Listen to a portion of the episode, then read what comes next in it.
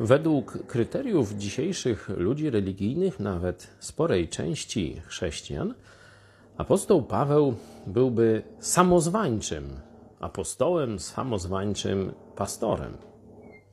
Zobaczcie, jak opisuje swoje spotkanie z Jezusem i późniejszą misję.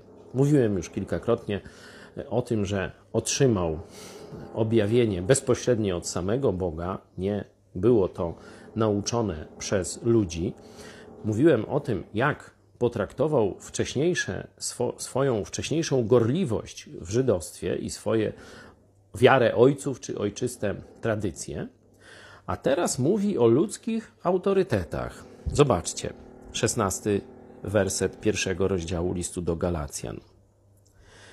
Kiedy już Bóg mu objawił Ewangelię, mówi: Ani przez chwilę nie radziłem się ciała i krwi, czyli żadnego człowieka. Ani przez chwilę nie radziłem się ciała i krwi.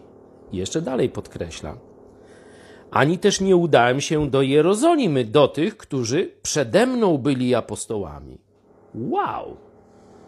Zobaczcie, nie poszedł do nich po namaszczenie, misję kanoniczną czy coś z tych rzeczy. Nie. Od razu udał się do Arabii, potem znowu do Damaszku, czyli prowadził swoją działalność misyjną. Poznał Ewangelię i od razu zaczął prowadzić działalność misyjną.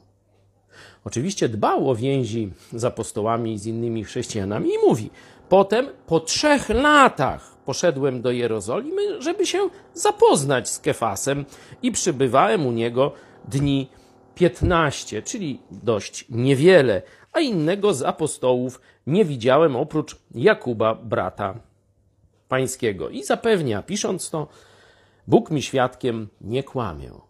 Zobaczcie. Poznał Ewangelię, poszedł ją głosić.